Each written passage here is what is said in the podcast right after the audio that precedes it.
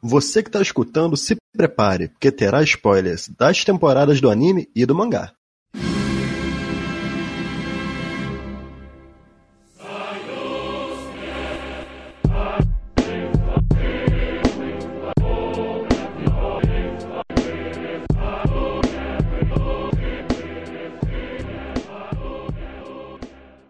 E nas margens do rio Ipiranga, Dom Pedro I gritou: Tatsukae!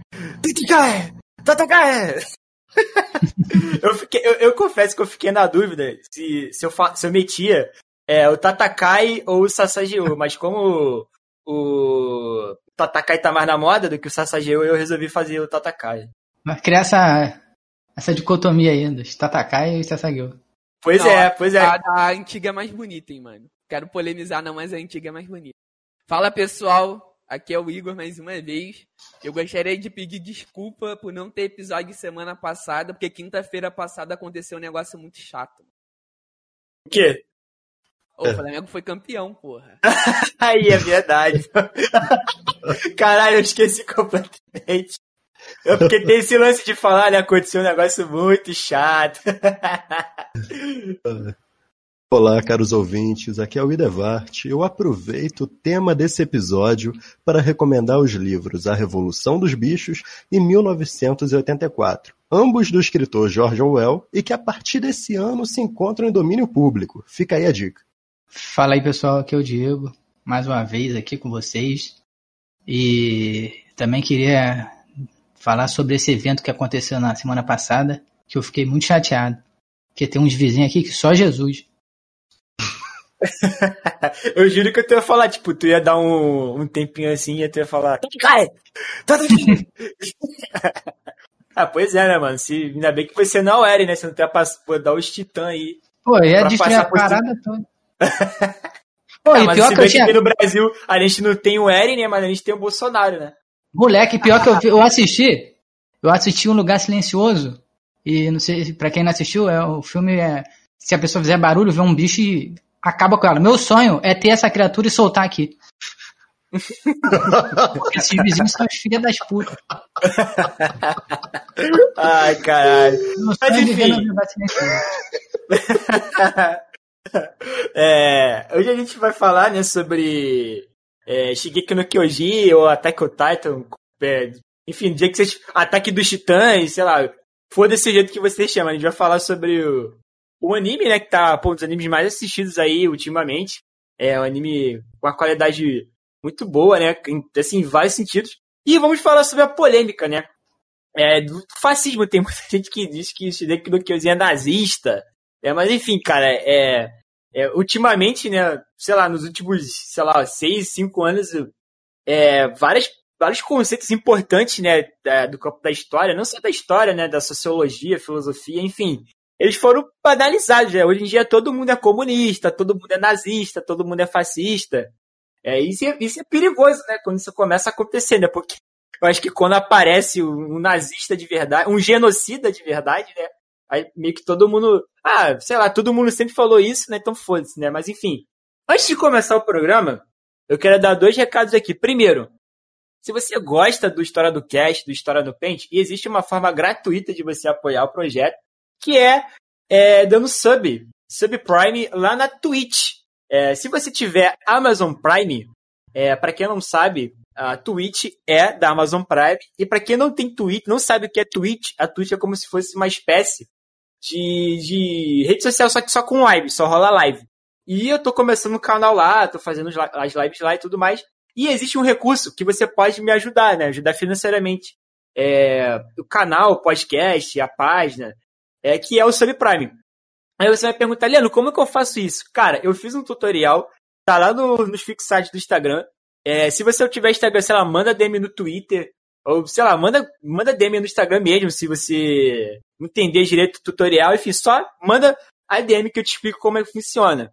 É, enfim, isso tá me ajudando pra caralho, desde que eu comecei a fazer live, e eu tô conseguindo manter os projetos aí. Inclusive, tô, não tô só conseguindo manter, mas dependendo de quantos subs eu vou, quantos subs eu conseguir aí mensalmente, vai vir novos projetos aí. Enfim, e o segundo recado é que o, o, o Vavart, Devart, fez aniversário na semana passada. Queria aqui dar parabéns para ele. pra todo mundo que tá ouvindo aqui publicamente, né? O Devart é um cara muito foda, sempre gostei muito do Devart, sempre quis, inclusive, que ele é, fosse mais presente né, na, minha, na minha vida pessoal, assim, tipo, de, pessoalmente, tipo, de sair, caralho. Mas a gente morava em outro município, né? A gente morava em um município diferente, agora ele mora em outro estado. E sei lá, mano, daqui a, daqui a um tempo ele vai resolver morar em outro país também, né? Parece que ele não queria estar tão próximo, não. pois é, daqui, Caraca, daqui, um dia ele, daqui um dia ele vai pegar o, o trem aí do Elon Musk e vai pra Marte, foda-se. Ó, eu tô emocionado real com a declaração, tá? Lagriminha nos olhos e tudo. Eu não esperava. A voz ficou até meio rouca. é. Mas enfim, já, porra, cinco Obrigadão, minutos aí. Mano. Tamo junto, mano, tamo junto. Cinco minutos aí de, só de recado, a galera não vai ver porra nenhuma, vai pular direto pro, pro negócio. Mas enfim, vamos começar do começo, né? Acho que a primeira coisa que a gente tem que falar sobre o anime é a da abertura. Né? Assim, a abertura, cara, é... tem letras bem fortes. É, no caso, a primeira abertura, né? Aquela que é a do Sasageo, né? A, a, abertura mais, mais, porra, assim, até hoje, assim, é a abertura mais foda do do, do, do Shigeki no Kyojin. E mano, tem umas coisas ali né, na nessa nessa abertura que já são um pouco estranhas, assim, eu acho que mesmo para quem não, não se ligou muito, né, nessa pegada é, do, do anime, eu acho que você estranha assim que você que você vê. Mas enfim, é, eu, vou, eu vou ver aqui, ó. O nome da, da música é Guren no Yumiya. Yumiya, acho que é assim. É, traduzido para o português fica tipo arco e flecha. Carmesim, não sei o que significa carmesim. Alguém, algum de vocês sabe? É uma carmesim é, é, é, vermelho, cara. Carmesim ah, é vermelho. Ah, entendi. Então são um arco e flecha. Então, tipo, um arco e uma flecha vermelha. Aí, beleza. Então. E aí começa mais ou menos assim, tipo, vocês são as presas. Não, nós somos os caçadores. Então, a gente já vê que, tipo, existe ali uma, uma, uma conotação de superioridade, né? Não, não, somos aqueles que somos caçados, nós somos os caçadores. E aí, tem esse exclamação, pobreza, pobreza, pobreza apenas, pobreza, mas nós somos os caçadores. Pânico, pânico, pânico apenas, mas nós somos os caçadores. Então, é independente da circunstância, os caras são os caçadores, né? Mas enfim. E aí Caraca, vem assim. Não, rapidinho, rapidinho. Fala aí. Isso, isso remonta já a uma das características do fascismo, que é um culto à tradição, né? Você Sim. tem um passado mítico que tu quer resgatar. Sim, Exato. exatamente. Nós somos os caçadores e agora estamos na pobreza. Sim. E aí vem, sem saber o nome das florestas. Não, peraí. Sem saber o nome das flores pisoteadas, pássaros caem do céu cansados de, de esperar o vento. Orações não mudarão nada. Só a vontade de lutar pode mudar o agora. Então, caralho, olha só. Me fala que os pássaros caíram do céu cansados de esperar o vento. Ou seja, meio que os caras estão querendo dizer assim, porra, é, a gente, os caras ficaram esperando alguma coisa acontecer para mudar as coisas, mas nada mudou. E aí, né, se o pássaro caiu, porque ele não pode voar, ele morreu. Então, tipo, é, tipo, como que a gente vai esperar mudança se a gente não faz nada? Orações não mudarão nada, só vontade de lutar pode mudar o agora. Então, olha, olha, olha que interessante. Né? A gente, porra, eu li três versos aqui da música e olha como existe já, né, essa, essa enfatização né, da luta, a luta como forma de mudança. Né? E aqui, né, mano, é, é fica mais polêmico ainda. É, porcos que riem da nossa vontade de pisar. É, peraí, porcos que riem da nossa vontade de pisar em cadáveres e ir adiante. Nossa, mano, muito pesado. Aí vem paz do gado, falsa prosperidade, liberdade dos lobos que morrem de fome. Mano, caralho, é assim, é muito bizarro, mano. É muito bizarro, porque, por exemplo, eles falam de porcos, né? É, geralmente, quando você atribui, é, quando você fala de porco, você tá querendo dizer de algo, alguma coisa suja, alguma coisa que. É, quando a gente fala sujo, a gente tá tipo, ah, seu, ah, aquele povo é um povo sujo. Assim, o sujo sempre tá ali é, ligado à questão de inferioridade, né? Porcos, né?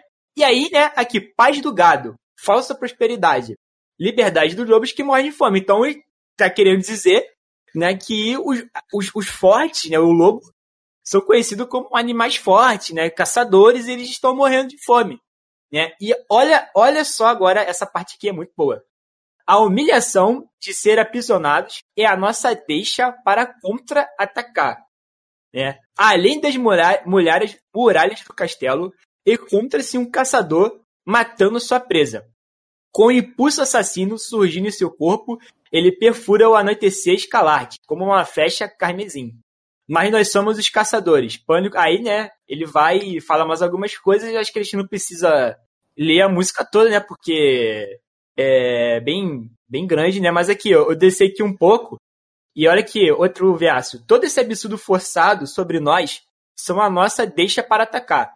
Privados de seu horizonte, desde aquele dia, o menino Eren anseia por liberdade.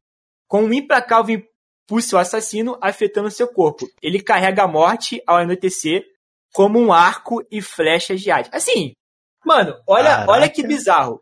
E aqui a gente tem uma característica muito forte né, do, do fascismo também, que é a saudação ao, ao líder. Né? O único capaz de libertar a sociedade é esse líder máximo, que aqui é enfatizado no Eren, né? E outra parada também que tem nessa na canção é a questão do além dos muros, que mostra outra característica também importantíssima, que é aquele, aquela imagem de que sempre tem um inimigo externo, alguém que quer acabar com essa autonomia do, do Estado, né, dessa nação, quer acabar com esse sentimento de nacionalismo, patriotismo, você chama, a gente pode chamar de inúmeras formas. Então tem algo sempre ameaçando esses iguais, esses iguais que têm que se juntar, esses iguais que precisam se unir é, é, guiados por esse líder, que você até me falou agora, para enfrentar esse mal que está além dos muros. Eu acho que um dos maiores sim, símbolos que tem no anime todo, é só para adiantar um pouco a parada que eu já ia falar, um dos maiores símbolos que tem no anime inteiro, assim, tal como essa ideia do líder, que vai surgir um pouco mais para frente, né, que no, no princípio o Eren parece mais um personagem principal comum, se você parar para observar, comum, entre aspas.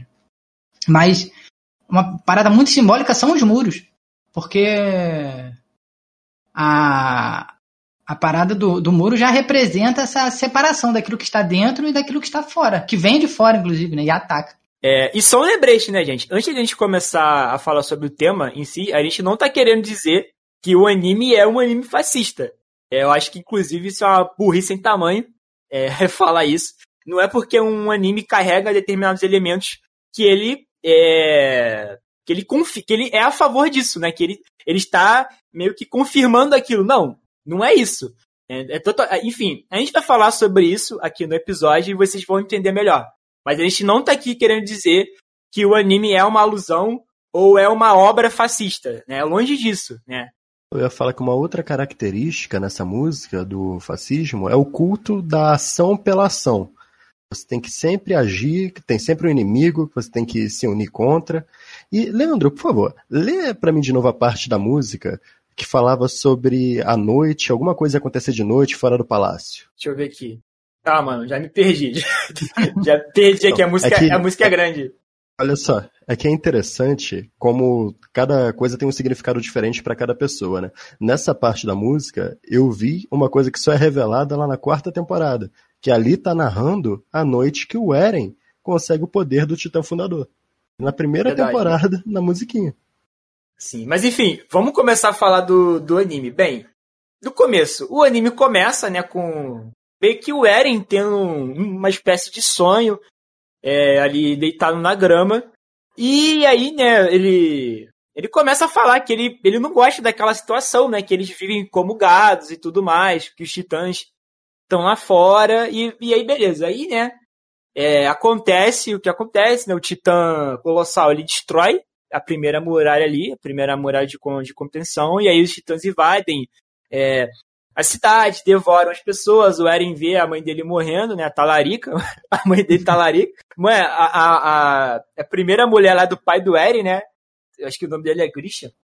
Ela vai direto na Talarica, parceiro. Vai direto na Talarica. Devora a Talarica, parceiro. Só faltou to tocar aquela música. Mano, pra quem não sabe, a MC. A Ludmilla, antigamente, né? Ela se chamava MC Beyoncé. E ela tem a música falando sobre isso, bagulho de talarica. Toda vez que eu vejo essa cena, eu lembro da música, mano. Mas enfim, é, eu viajei aqui. Mas enfim. É, e aí, né, mano, o, acontece toda aquela merda. O Eren grita, né? Porque todo anime tem que ter alguém gritando, o protagonista tem que gritar. Principalmente o protagonista. Se é Shonen, tem que ter gritaria. Pois é, então o Eren grita lá, fala que vai matar todos os titãs, aí. É, aí depois, né, cara, e, mano, eu acho muito bizarro. Eu não sei se isso já, já ainda é no primeiro episódio ou já no segundo. Porque, tipo, tu, porra, beleza, os caras se fuderam, né? Agora vai dar uma amenizada. E aí, moleque, aparece o titã blindado e começa a correr pra caralho, moleque. Corre muito e destrói outra. Eu, cara, mano, assim, é, eu, eu, eu, uma das coisas mais fodas que eu gosto do anime é que, mano, quando tu começa, é muito, eu, assim, é, é muito foda aquela sensação de você não saber o que tá acontecendo. Porque, tipo, tu, tu cara, que, sabe, é, um, é uma angústia. Eu acho que o que mais me, me prendeu e fez achar o anime foda é essa angústia de você, tipo, mano, tem um titã, assim, a, a, a feição do titã já é assustadora pra caralho, né? É um bicho gigante, não tem como você se defender. E, tipo, ele, ele não, ele não te mata, ele te, te morde, sabe? Ele te devora Ele te vivo. devora. Mano, Te, te porra- transforma em tortuguita. tortuguita. Caralho, pô, é porque os teus titãzinhos que eles vão na cabecinha, assim, na cabeça. E eles vão e morde. E tem uns também que vão pelo pezinho, né? E, mano, isso é, é- é- Cara, isso é muito bizarro, né? Porque, porra, tu não pode fazer nada. Então, acho que é, é, ca- causa aquela sensação que você sabe que vai morrer, mas demora um pouco, né? Porque, tipo, às vezes o titã tá meio longe, tu vai correr, tu sabe que tu não vai conseguir correr, e é, é uma angústia muito grande, né? Porque tu sabe que vai morrer, mas vai demorar um pouco. É como se fosse uma tortura psicológica, assim, assustadora. E aí, né, mano? Acho que aí depois, né, no- não sei se é segundo, no terceiro episódio, aí, ó, é- isso é interessante, né, da gente começar a falar.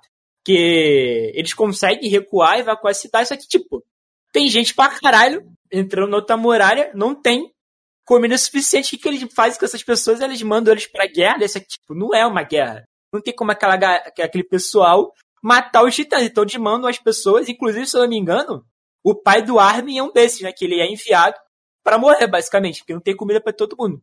E isso já, já, já, vem, já puxa a característica, das características fortes do, do fascismo, que é a forte é, hierarquização, consegui falar, é, é a forte hierarquização social, né? Então a gente vê que existem, se não me engano, existem três muralhas, né? Que é a China, a Maria a Rose, não sei se tá na ordem. E, pô, quem entra na primeira muralha é a galera que vai, vai de base, né? Então, tipo, a- as primeiras pessoas a morrerem vão ser essas. Então, tipo, enquanto essa galera tá sendo morta, pisoteada, devorada, feita, feita de tortuguita, a galera nas outras muralhas, né, que, é, assim, tecnicamente vivem numa, ali numa hierarquia é, é maior do que a inferior, elas estão de boa. Então a gente já vê essa característica também do fascismo de manter viva né, essas, essa, essa hierarquia, né, essa forte hierarquização da sociedade. É interessante nesse ponto que o Leandro falou do racionamento da alimentação, é que uma das tropas que tem no anime, ela é responsável justamente para manter o controle civil ali da, da população. Então vão ser eles que vão ser responsáveis pelo racionamento. Obviamente que os mais pobres não vão receber tanta comida assim. E isso é muito semelhante com o episódio assim que o Hitler começa a ascender é, politicamente dentro do partido nazista, ele acaba criando uma tropa que se chama SA. E a SA vai ter uma função muito semelhante a essa tropa que tem no anime. Porque ela vai ser responsável por espalhar o caos entre a população. Eles vão ser baderneiros, vão no- nos estabelecimentos comerciais dos judeus, vão tacar fogo, e esse medo, e através desse medo é que o poder, através do medo e da opressão, que esses caras vão conseguir manter essa população fiel e vender a narrativa de que existe um inimigo, de que e esse inimigo vai destruir tudo. E a gente Na realidade, passado é. Ô, ô craque, eu não concordo, craque, com você nessa tua postulação. Por quê? Fala aí, dá o papo, porra. Por, porque, ah, é sim, né, o Hitler, né, ele faz lá a SA, a SS, e tipo assim, tu tá falando da polícia militar, né, do, do Isso, porque, isso. Do, Se do chama anime, polícia- não do Rio de Janeiro. é, né, É, Embora pareça um pouco. mas na realidade, é porque, tipo assim, a polícia militar, assim como a tropa de exploração, elas são subo- subordinadas ao, ao, assim, elas teoricamente elas são subordinadas ao, ao governo, né? Mas aí a gente sabe que existe ali dentro é uma hierarquia própria, tanto que pô, muitos generais da, da Wehrmacht, elas, eles não concordavam com Hitler. Se vocês pegarem lá o livro da Ascensão e Queda do Terceiro Reich, é, muitos deles não, não concordavam com quase nada que o Hitler fazia, né, em determinado momento. Só que, né, eles não faziam nada, né, eles aceitavam, encolhiam, porque o Hitler tinha tanto clamor, né, prestígio social, tinha conseguido é, tantos, tantos feitos, né, pra, pra Alemanha que ficava foda, né, tipo, e, porra, se eu não me engano, mano, teve o quê? 100 tentativas de, de assassinato Hitler, ele teve uma porrada, né, nenhuma funcionou, então, e, e ele se plantava ali como Deus, e muita gente acreditava dessa porra. Né? Mas enfim, ele não mandava, assim, tecnicamente ele não mandava na, na Wehrmacht, né? Tipo, né? ele não, não esculachava os caras. Pô, só que aí tem um detalhe, por que eu não concordo contigo? Porque na realidade, a, no caso ali, a SS, da, a, que a gente pode colocar ali no, como, como esse papel dentro do anime, não é a polícia militar, é a, é a tropa que é liderada pelo, pelo Kane, que é o tio do Levi. Porque, é, olha só, ela, essa tropa, de, hum. ninguém conhece essa tropa, ninguém conhece eles, é uma parada paralela. E eles aí, aí, aí já é uma, quase uma milícia. É quase não. É, quase uma gestapo, então, na real. É, então, é, então, mas a SS é uma milícia, pô. Ela não é ligada. Então, ela não é ligada a, diretamente a, ao Estado, ela é ligada diretamente ao Hitler. Né? Ela, é, ela serve diretamente ao Hitler. Então, pô, a polícia tipo militar. Uma polícia secreta, uma gestapo. Não, Sim. pô. Não, não na verdade. Aí, dentro da, da SS tem uma, uma subdivisão que é focado nessa questão da espionagem. Aí ela é mais secreta, entendeu? Então, mas o que eu quero dizer é que, tipo assim, o fascismo, isso é uma característica do fascismo. Ele tem um forte cunho, uma forte relação com, com o exército. E eles têm boas relações, só que é aquilo, eles não confiam 100% no exército.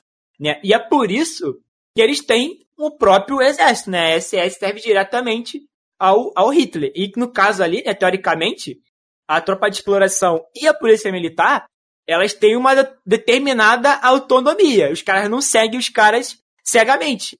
Já essa tropa que é liderada pelo tio do, do, do o Kenny, ele, ele segue diretamente ao aquele maluco lá, que depois vira o Titã lá, tripa seca, né? O maluco fica com a porra da. Da das tripas caindo, ah, né? Fica, ele, ele, ele, toma lá o fluido. A família é, real, família real. Sim, é, então, essa é uma característica do É por isso que eu acho que, tipo, a polícia militar não, não é uma milícia, né? Porque é, tem ali, eles, todo mundo sabe da existência, ela tem tecnicamente uma determinada autonomia, já a milícia do. Acho que a milícia do, do Kenny se encaixa muito mais nesse papel de SS.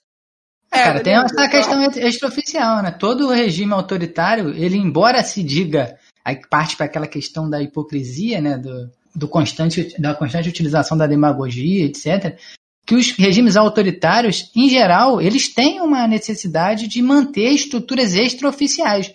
Pô, a própria ditadura brasileira. O pessoal fala, pô, mas na ditadura, a, na ditadura a, a, tortura era legalizada. Não era, mentira. Não, a, na ditadura não era, legal, não era autorizada a tortura.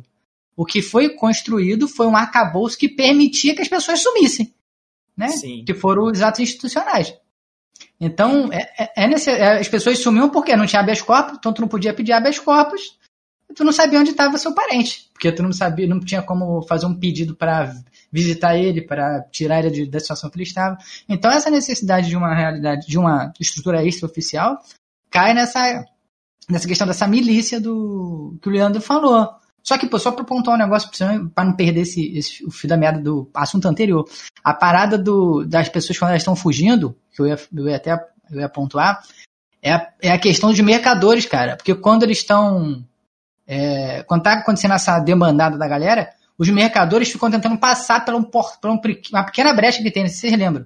Que eles acabam entupindo e não passa ninguém, e, os cara, e o cara fica falando, eu tenho prioridade porque eu sou é, um mercador, não sei o quê, eu tenho, aí, se eu não me engano, ele mostra um documento, uma parada assim, e começa uma série de borragias falando que ele tem direito, que ele tem que ser o primeiro a passar, e ele está entupindo a parada. Isso me, me remeteu a uma parada interessante, porque logo na, no início do, dos movimentos, principalmente do Mussolini, né, do fascismo italiano, existe uma exigência de que, de que benefícios sejam, sejam cedidos a empresários e donos de terra para que eles possam apoiar o, uma, uma possível ascensão do, do, movimento fascista, que inclusive é, é interessante se lembrar também, o, o movimento fascista italiano, ele começa a agir de maneira é, não estatal, não ligada ao Estado.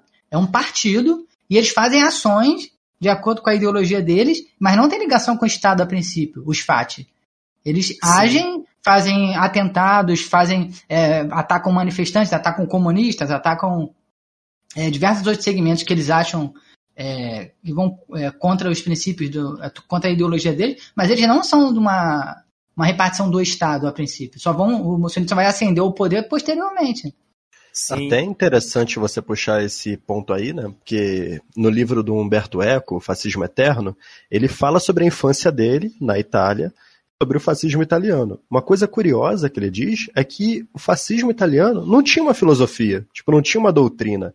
Era todo voltado à figura carismática ali do Mussolini. Era só a dicção do cara não tinha, não tinha um arcabouço teórico, né? Não, não tinha, tipo. Isso, não, não tinha um Karl Marx, né? Não tinha um Karl Marx ali. Tipo, o comunismo tinha o Karl Marx, o liberalismo tinha o John Locke, vários caras que, porra, ficaram um tempo pensando nessa porra. E o fascismo surge, né, sem esse arcabouço teórico refinado, vamos dizer, né? Isso, ele é, aí, é, o, que ele é parasitário, né? O fascismo é uma ideologia parasitária. O Humberto Eco ele até coloca que uma característica principal é essa simplificação do debate. Tipo, não tem doutrina, não tem filosofia, porque o mundo ele é o bem contra o mal, é o cinza e o, branco, e o, é o preto e branco e não tem cinza. Cara, essa parada que o. Só pra não perder o raciocínio, essa parada que o, que o Diego falou, né, da questão do, dos comerciantes, é, é, muito interessante que no livro do, do historiador do Robert Paxton, acho que é assim que se pronuncia o nome dele, que é o Anatomia do Fascismo. Você quer o é, ele Pode crer. É, é, que ele diz que o fascismo ele não criticava é, o, capitalismo, o capitalismo em si, quase que eu meti um capitalismo. capitalismo. É, ou seja, querer, né? Pois é, inclusive, é, foi sem querer, não foi, não foi pensado. O que o fascismo ele fazia, ele não criticava o capitalismo em si, mas alguns pontos do capitalismo, né? Como por exemplo, é, o, o fascismo ele não criticava é, a exploração do, é, do capitalismo. Inclusive, a exploração para os fascistas não é algo é ruim, né? É, faz parte justamente dessa, dessa questão da hierarquização social. Inclusive, o, o Carl Schmitt, que é um dos, basicamente um dos maiores ideólogos do nazismo, ele, ele dizia que, de fato, tipo, uma das principais características que a sociedade deveria ter era manter a hierarquia, porque, tipo, é, naturalmente existem pessoas fracas e existem pessoas fortes. E esse equilíbrio tem que ser mantido, essas pessoas têm que ficar no seu lugar. Então a exploração pro, pro fascismo não é um problema, mas e, e que tá? Qual é a questão ali que o que pô, o Robert Paxton ele faz, né, a observação? Que o problema não é a exploração, mas o seu materialismo, né? E o que que, se, que que seria isso? É a indiferença é, do fascismo com a, no caso, a indiferença do capitalismo com a nação, é, sua indiferença com a nação e sua incapacidade de incitar almas. É, inclusive, aí já dá alguns exemplos assim, que os fascistas tomavam apenas propriedade dos seus opositores políticos, é, dos estrangeiros e principalmente é, dos judeus. É, e eles não, não tinham a necessidade de alterar a hierarquia social, pelo contrário, né? Eu acho que, na verdade, o fascismo surge para manter essa, essa hierarquia social, ou às vezes enfatizá-la mais ainda. Né? Segundo aí a, a linha do. Porque, tipo assim, fascismo, né, o, é, é foda você definir o que é fascismo, porque o fascismo, ele tem uma. Inclusive, o, Robert faz isso, né? É, e ele, no caso, ele examina a trajetória histórica do fascismo. E aí ele fala, né, aqui entre aspas, uma série de, uma série de processores que se desenrolam ao longo do tempo, e não como expressões de uma essência fixa. O que, que ele tá querendo dizer? Que, mano, não tem como eu chegar e falar assim, ah, fascismo é isso. Por quê?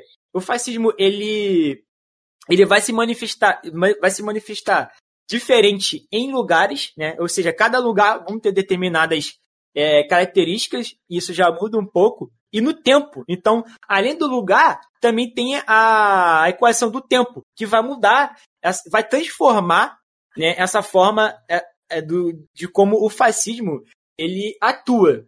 Né? Então, assim, se vocês pegarem, por exemplo, o, o nazismo, uma das fortes características do nazismo é o antissemitismo. Né? É claro que, tipo, na Itália também existia essa questão do. Assim, existia na, na Europa inteira, mas não era tão forte quanto no, na Alemanha. Não existia é, um projeto de exterminação de judeus em fábricas na, na Itália como tinha na Alemanha. Então a gente já vê que isso já é uma característica, né? Então é difícil caracterizar que é fascismo. É, cara, essa parada do. É interessante você falar essa parada dos judeus, porque. em relação ao nazismo e tudo mais, porque muitas vezes, como a gente aprende, principalmente na escola, a gente aprende uma coisa, né? O que, que diferencia o fascismo italiano do nazismo? A gente aprende na escola o quê? Que o que diferencia eles é o antissemitismo, que no, teoricamente no fascismo italiano não teria esse antissemitismo, pelo menos não da maneira que, o, que existe no nazismo. Só que esse antissemitismo não foi uma coisa inventada pelos alemães. Sim. Porque, inclusive, existem relatos que as próprias, eh, tanto Inglaterra quanto França, enviaram judeus para a Alemanha, tipo, vá para lá. Mete teu pé. Muitos judeus fugiram para o próprio Estados Unidos, fugiram da Inglaterra e de outros locais da, da Europa. Por isso tem essa grande quantidade de, de judeus, inclusive no, nas produções, né, trabalhando nas redações, que ele depois vai dar origem até a alguns HQs e tal. Shalom, caralho! Eu não reconheço o Estado de Israel. Ninguém aqui. Aí eu. eu espero. Mas, é, esperando. Mas o que acontece? Voltando ao raciocínio. É interessante a gente ver é, essa questão do, dos judeus, por quê?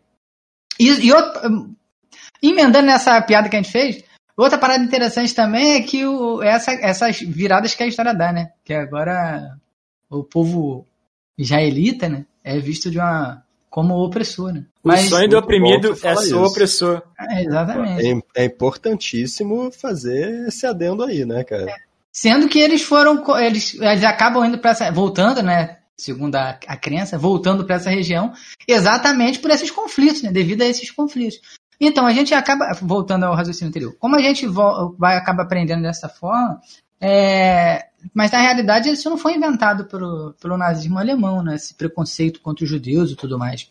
No, vou, indo pro anime agora, né? O próprio anime tem essa questão, que tem os, os eudianos, que eles são, de certa forma, um povo ali isolado, que vive numa região específica, que ele foi separado para viver ali. E me. Assim, pelo menos quando eu vi Inclusive, parte... inclusive, daqui a pouco o Brasil vai virar Eldia também, né? Vamos fazer um monte de muro, vai falar. Vocês vão ficar separados do resto do mundo, seu bando de animal. de... Infeliz. É, a gente já tá. A gente começou falando de gado, né? É, pois é. Vamos cercar essa porra aí.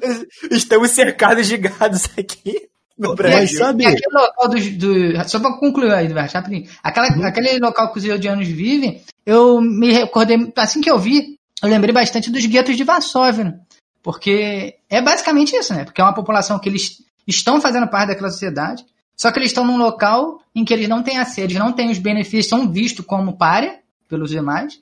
Eles são é, são utilizados de maneira política, social, etc e tem as suas, as suas, as suas condições restritas, restringidas né, pelo Estado. E vivem Sim. nessa situação de dessa, nessa penumbra, né, que é entre ser uma parte daquela, daquele, daquela sociedade e não ser. Sabe o ponto muito curioso disso? É, lembrando aqui, é quando o anime mostra pra gente que existem outros continentes, né? Que até aquele momento a gente pensa que só existe seres humanos naquela ilha, o mundo todo foi destruído pelos titãs. Aquele ali é o último bastião da humanidade, aquelas três Sim. muralhas. A gente descobre que existem outros continentes, a gente descobre que a nação vizinha se chama Marley, e aí entra a história, né? Eles contam aquela história de que Eldia, os Eldianos, né? Eles dominaram Marley por milênios e que há 100 anos atrás, ou 80, não me lembro agora. Não só Mar... Marley, como o mundo todo. Isso, vamos lá, isso, isso é muito bom. Olha só, Eldia dominou o mundo todo E há 100 anos atrás surgiu um herói em Marley, essa é a narrativa que eles contam, que conseguiu sub, é, o poder dos titãs e subjugou Eld, os Eldianos, e agora, atualmente, os Eldianos pagam pelos pecados dos seus antepassados. Então, imagina, cara, como se acabasse a Segunda Guerra Mundial e até hoje, é, tipo, todo mundo segregasse os nascidos na Alemanha. Caralho, será que a gente tá pagando os pecados pelos paraguaios que o Duque de Caxias matou, mano? Eu acho Aí que é a ferrou. única. Eu acho que é a única explicação, mano. Na moral, a gente tá pagando os pecados aí, ó. Dos paraguaios. Sério? Se a gente for pagar aí, os pecados do Duque de Caxias, a gente tá fudido. né? Então, mas a gente tá fudido pra caralho. É, é- é justamente isso aí. Mas, porra, mano, essa parada também, né? É, é, assim, umas coisas que mais me chamou a atenção do, do anime é que, caralho, tu não sabia o que, o que, era aquela porra. Tu não sabia o que, que tava rolando, de onde que via aqueles titãs. E tu só- eu só queria descobrir. Eu tava quase no programa do, do Gugu, tá ligado? Que o cara ia ficar uma hora pra, pra revelar o, a parada e você fica instigado, tá ligado? João Kleber, E para, para, para, para, para. Pois é, mano. E aí, Esse assim, titã vai destruir essa muralha. Pois é. E aí, não, eu- isso que eu queria falar, né? Os titãs, eu ficava vendo e, e ficava pensando, caralho, que porra é essa? Sabe, porque os caras tão capados, tá ligado? Os caras, será que eles não lavam o pinto, os titãs? Aí todo mundo perdeu. Despreocupação do maluco vendo anime. e aí eu ficava pensando, né, mano? Caralho, e, e eles não matam, né? E eu acho que isso é um detalhe importante. Eles não matam os animais, né? Eles só matam ali os seres humanos. E eu ficava, caralho, que porra é? E eu ficava pensando. E aí, é interessante, né? Que, tipo assim, você via que dentro das muralhas exis- existia né, uma, uma tensão social muito grande. Né? E, mas o que, que mantinha aquelas pessoas ali unidas em. em- assim, no, não fazia com que essas pessoas se rebelassem e mantinham elas unidas em algum. Prol alguma coisa. Eram os titãs, né? Elas tinham que se unir Porra. pra se proteger dos titãs. E isso, porra, é fascismo puro, né? Assim, eu tô Não querendo tem, dizer não que tem como ser mais didático, né, cara? O inimigo É, externo. é o inimigo, né? E a gente vê que, né, um exemplo mais clássico, né, é na Alemanha. Se vocês pegarem para ler o, o Mein Kampf, o Meia Luta, eu já li, é, não para fins nazistas, né, por favor, para fins históricos. É, e, e, porra, toda hora, cara, o Hitler enfatiza, né, que os... E aí ele fala toda hora, eu, eu fico, eu fico curioso para saber por que, que os caras acham que o nazismo é comum, é, tipo, sei lá, uma face do comunismo, porque toda hora o Hitler, tipo, iguala os, os judeus aos comunistas. Ele, porra, mas se pegarem pra ler o livro é bizarro, toda hora ele fala do Karl Marx, sabe? É como se, sei lá, mano, fosse uma perseguição. É tipo, foi o podcast falando do Felipe Neto, tá ligado? Todo episódio, mano, o maluco fala do Felipe Neto. É a mesma coisa toda hora, mano. O, o Hitler fala do Marx, né? Que, né, porra, judeu, né? Inclusive ele fala que o Marx, não sei se ele é, se o Marx era judeu mesmo, enfim. E aí, mano, toda hora o cara fala que, pô, são os judeus que estão envenenando a alma alemã, que eles são mais praga, que eles estão deixando as pessoas pobres, né? E você vê que ele vai construindo, né? Inclusive, né, que o, a, Alemanha per, per, per- perdeu a Primeira Guerra por causa dos judeus, né? E aí, aí ele sabe tudo que aconteceu posteriormente a isso, né? Então a gente vê que cria-se um inimigo, um, um, um, bode expiatório, que é responsável por todos os problemas e por mais que é, é, exista problemas entre nós, a gente tem que se unir, porque senão esse inimigo vai destruir a gente. E, cara, não sei se vocês lembram, mas aquele maluco lá, o Pix na muralha, manda um Pix aí pra mim. O Capitão, acho que é Capitão Pix, não sei se ele é Capitão, não lembro a, a, a patente dele, o Pix, que agora tá aí distribuindo dinheiro aí sem, sem, sem imposto. Ele chega a falar pro Eren que, tipo, antes dos titãs existirem, né, a, a humanidade vivia em guerra por causa de política e o caralho. Meio que ele diz ali que, porra, né, antes era pior do que agora, porque a gente não entrava em guerra com os titãs, a gente entrava em guerra com o si meio. E, mano, isso eu acho que isso já é um bagulho bem. Assim. já- Eu acho que muita gente já, já viu, né, esse rolê, né, de perceber isso. Mas, cara, eu acho. Sabe o que que acontece? Ainda mais quando. Como a gente vive, né, numa sociedade. A vivemos em sociedade, né? Que é, é óbvio que sempre existe polarização, mas agora por causa das redes sociais parece que isso tá mais forte. Mano, quando o Eren aparece saindo do Titã como se ele fosse o Titã, Mano, isso buga todo mundo. É óbvio que buga também quem é tipo, cara, como assim, maluco, é um titã, sabe? Ele buga todo mundo, mas a galera que mora dentro daquilo ali não consegue entender. Porque, tipo assim, porra, o maluco ele é humano ou ele é titã? Porque, tipo, ou ele é inimigo, ou ele é amigo. Assim, ele, isso é muito foda, cara. Eu não sei se vocês lembram disso. Isso já é no terceiro ou quarto episódio. Quando o, titã, o Eren. Todo mundo vê que ele é um titã. E todo mundo fica sem entender porra nenhuma. Né? Porque essa parada é uma linha cravada. Ou tu é humano, né? ou você é um ser humano, ou você tá do nosso lado. Você é, como eles falam, um aliado da humanidade. Ou você é o titã. E, mano, olha, olha que interessante.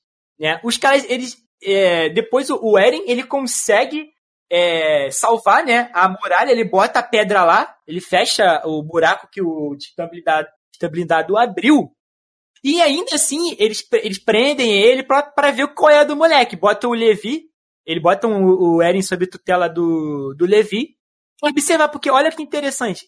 E é, é um bagulho que não consegue entrar na cabeça deles, sabe? Tipo, porra, tu é um, tu é outro, tu é os dois juntos. Não é assim que funciona.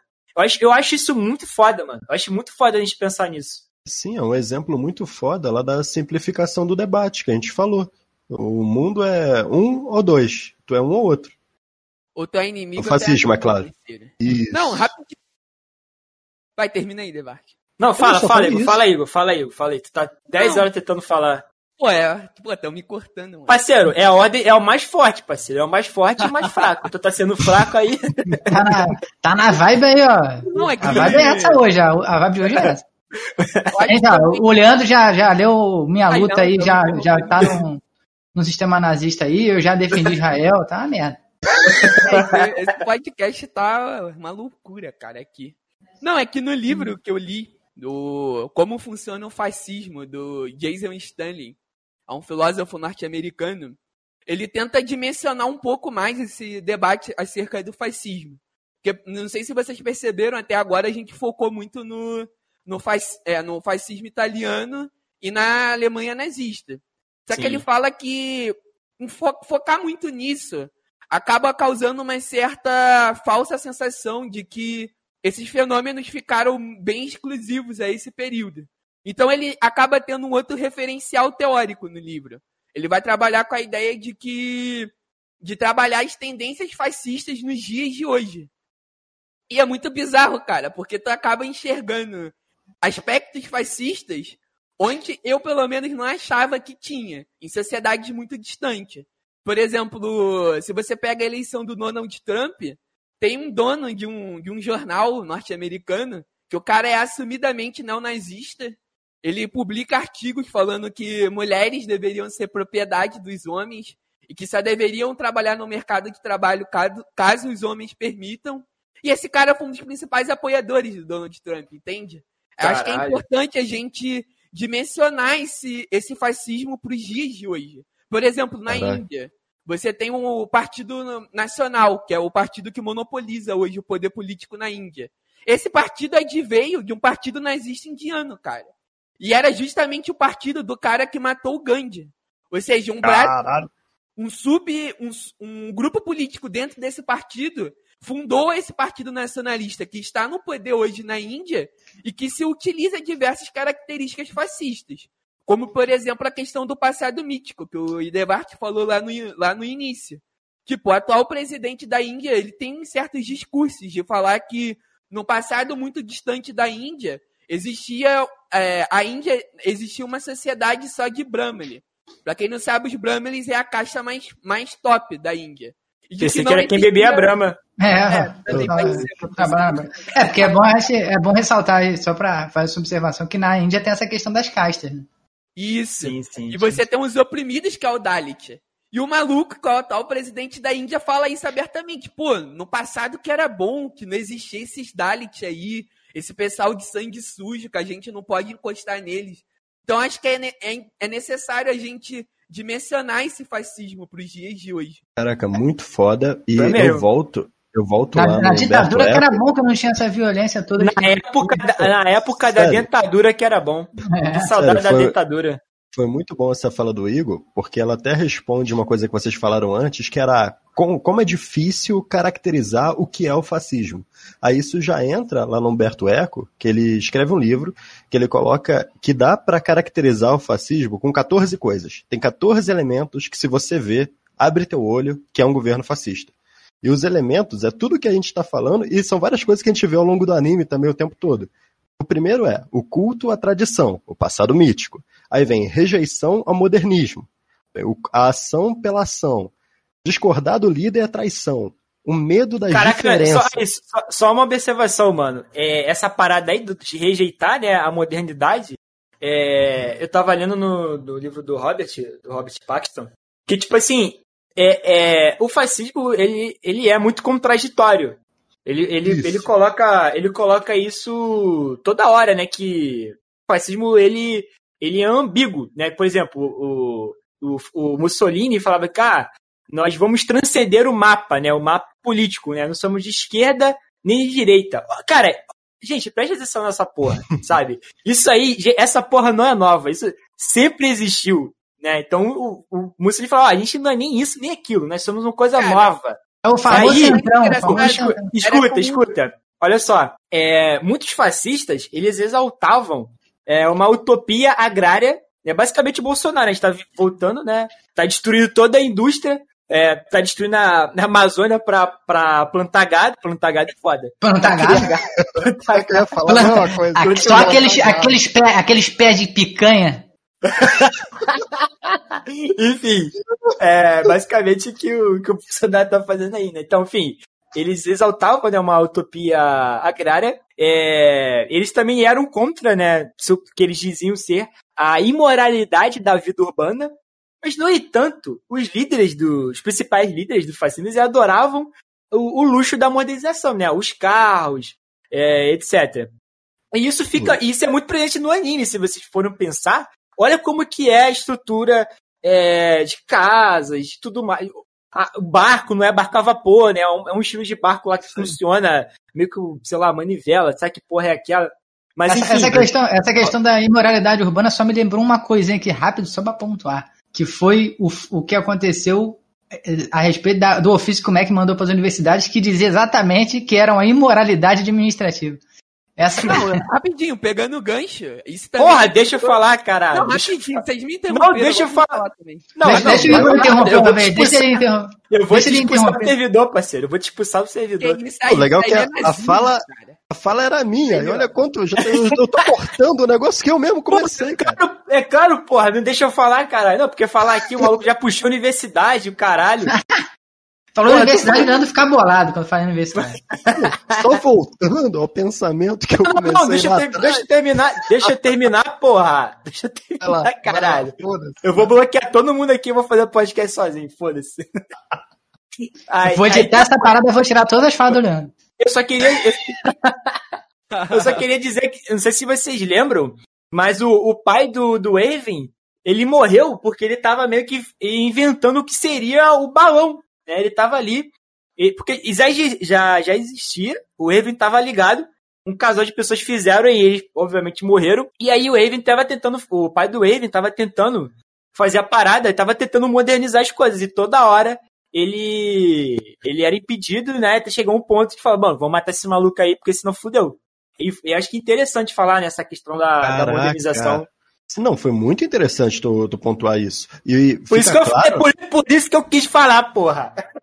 Ah, começou um debate maluco aqui. Mas ó, percebe como são, são características que se a gente aprende e enxerga elas, a gente não consegue mais desver elas. Pô, a gente reconhece no anime o tempo todo quando a gente aprende que características são essas. Aí voltando para elas. A gente estava na rejeição ao, moderna, ao modernismo. Né? Aí tem também o culto à ação pela ação. Aí tem que discordar do líder traição, o medo das diferenças, o apelo à frustração social, o apelo à classe média frustrada, o discurso do medo permanente. O inimigo é ao mesmo tempo forte e fraco. Ele pode tudo, mas é retratado como débil. O pacifismo é uma fraqueza. O desprezo pelos fracos. Todos são educados para se transformarem em heróis. Machismo. É, populismo seletivo inimigo é sempre populista, mas o próprio governo acredita que não é populista. E a simplificação do debate. São essas as características que quando tu pega, tu não consegue mais desver elas. Sim. Inclusive, sabe o que eu lembrei? Tu falou do bagulho do, do fraco. No começo do anime, o, o Armin, ele, ele, tava, ele tava sendo. Ele tava entrando na porrada pra ter moleques, aí a Mikasa, né? Porra, a Mikasa aí, porra. Como que é bom, como deve ser bom apanhar de mulher bonita, né, mano? Vou falar pra Patrícia me dar uns tapas.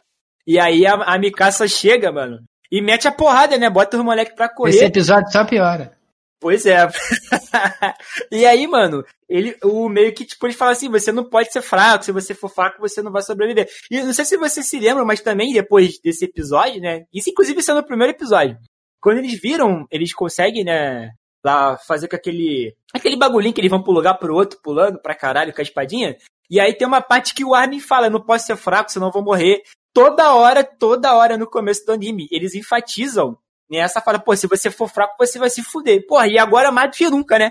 O Eren lá, tatakai, tatakai, toda hora ele fala, pô, se você for fraco, você vai morrer, temos que ser forte, né? Essa parada que o, o Idevart falou, que não existe espaço para fraqueza. E outra parada que o Idevart falou, um ponto muito interessante, que é a questão do trauma, de como esses governos fascistas trabalham com trauma. É importante também a gente pegar essa questão no, no pós-Primeira Guerra Alemão. A situação da Alemanha nazista no pós-Primeira Guerra era algo bizarro, cara. Você tinha um marco alemão completamente desvalorizado. Era praticamente para você comprar um pão, tu precisava encher um carrinho de mão de moeda para poder comprar pão. Uma inflação absurda. A classe média, que antes tinha seus privilégios econômicos, perdeu completamente esses privilégios. E o Hitler vai se apropriar desse, desse trauma para tentar trazer essa galera pro lado dele. Inclusive, tem um discurso do Hitler que é muito marcante, quando ele pega uma cópia do Tratado de Versalhes, que é um, do, um dos grandes símbolos de humilhação alemã, e ele rasga e faz um discurso inflamado contra o Tratado de Versalhes, contra as potências europeias. Então, você utilizar essa questão traumática para cooptar essa galera é algo absurdamente fundamental para que essas ideologias fascistas consigam proliferar. E, e essa Porra. questão também vai estar presente no anime, né? Porra, o Marco, ele também é desvalorizado no anime, né? Vocês se lembram como ele morreu? Da forma mais humilhante possível? Piadinha aí. Vocês lembram do Marco? Fica essa referência aí também. Vocês lembram do Marco? Ou não? O Marco é aquele, é aquele moleque que, tipo, ele era amigo lá do, da galera. Só que aí o. Eu acho que ele viu, mano, a Anne ah, se. Sei. A Anne como titã fêmea. E aí eles deixaram, tipo, eles, eles meio que deram um soco nele e, e roubaram bagulho lá de locomoção 3D e deixaram ele pra morrer. Aí, aí o Tita comeu a, a metade da cabeça dele, igual a, igual a Tortuguita mesmo, velho. Só pegou só metade da cabeça. Ele nem viu, ele só ouviu o Bertolt. Ah, é verdade. Cara. Eles se ligaram, verdade. pô, esse cara é inteligente, ele vai somar 2 mais 2, a gente tem que matar ele. Pois é, mano. E olha só, Marco, Bertold, Rainer, é só nome alemão. Ah, mas aí o, o, tem vários animes que tem essa vibe aí. Não, não sei por que o Japão tem essa vibe aí da Alemanha. E faz um tempo que tem. Aí, é, sabe, um outro ponto ali que eu li. Outro ponto ali que eu listei, que a gente vê muito bem, é que, tipo, todo mundo é educado para se transformar em heróis na sociedade fascista. E você vê como Marley trata as crianças eudianas, né? Que eles só Sim. vão poder ser heróis, só vão ter direitos se eles derem suas vidas em guerras. Se eles morrerem pelo país, que não tem nada mais glorioso do que isso. Ah, isso, é curi... lembra, isso lembra é. bastante a juventude hitlerista, né, mano? Que é também educada nesse mesmo, nessa mesma vibe que tu descreveu. E, e, o Humberto Eco, ele fala da infância dele na Itália, que ele com 10 anos, ele ganhou o prêmio de melhor redação já escrita. E a pergunta da redação era, nós devemos morrer pela glória de Mussolini? A resposta Caralho! Dele, e a resposta dele foi uma redação afirmando que sim. Caralho, pesado, ah, hein, mano. Foi uma parada que, que o Igor falou, a questão do Tratado de Versalhes, né? Que o Tratado de Versalhes envolve essa a perda de território da Alemanha e tudo mais. E essa questão da guerra também, porque o anime, ele tem, depois, né, quando eles vão para o outro continente, eles descobrem que tem mais gente e tal. Só para juntar essas informações também, que é uma parada que eu ia comentar, mas com essa doideira eu também não falei. Ela, é, ela é lá de trás, né? Que a gente vai debatendo e ferrou. É a parada do dessa impressão no começo, parece que só existem aquelas pessoas que estão namoradas que os titãs são os inimigos, os únicos inimigos. é interessante como o cara conseguiu transmitir isso e nos dá a mesma, o mesmo sentimento que, os, que as pessoas tinham, né? Porque ele já começa meio que tentando fazer isso. Naquela cena que a gente falou logo no começo da, dos personagens olhando para o céu e refletindo e tal. Já é uma. Já consegue fazer isso. Posteriormente, naquilo que o Leandro falou, quando o Eren se transforma, o choque que dá quando eles veem que o próprio. que não é essa divisão dicotômica que eles estavam tentando fazer. E em relação ao Tratado de Versalhes, é, é, quando a gente vai. A gente vê posteriormente, a gente descobre que teve um conflito entre vários territórios é, antes de dar essa merda toda, e que houve perda de território, houve um povo que foi desfavorecido nesse combate. Depois vai. Ter, aparece aquela mulher lá que vai falar com a. com a Mikasa também e tal. Outra parada também, só para já emendar a porra toda que depois vocês vão falando aí. O, também, em relação a essa, essa mulher que chega, é a questão dessa troca de tecnologias, que, realmente, que também ocorre esse avanço tecnológico no, durante, no período das guerras. o, o, avanço tecnológico ele é muito importante para reforçar esses regimes totalitários. E, Cara, falando, e só para fechar, falando em totalitarismo, o Leandro questionou lá na, anteriormente, por que, que as pessoas confundem tanto esses regimes como se eles fossem socialistas? Cara, eu, eu tinha muito essa reflexão, mas depois vendo como as pessoas debatem essa questão de o cara é, é comunista, é socialista, é capitalista, é, é liberal, não sei o quê, a gente percebe que as pessoas têm uma ideia, uma ideia simplificada de que um, defender um Estado forte é ser socialista, pura e simplesmente. O socialismo é, é, é apenas defender um Estado forte. E se a gente parar para analisar desta forma, qualquer regime totalitário ou seja, que tem o Estado como provedor de tudo e tudo como provedor do Estado, ele vai ser confundido com uma, um regime socialista. Porque... Não, Pinochet era comunista, claramente, né? É, é. Hitler também é comunista.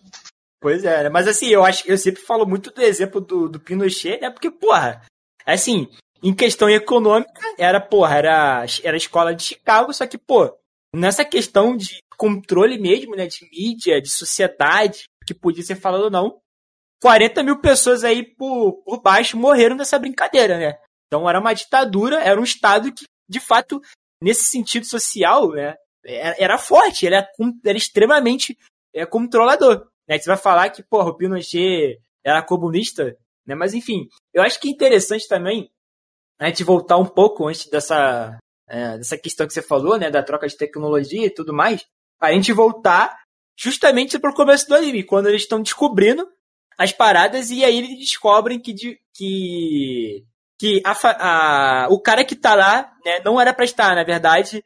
É, ele, na verdade, ele é sim da família real, só que eles querem tirar o cara por, por motivos óbvios, que eles, ele quer manter esse controle né, da mente, eles descobrem todas as questões ali né, que envolvem é, a história de, de Eldia, né, que até então né, era só o mundo. Né, é, eles começam a descobrir é, as coisas.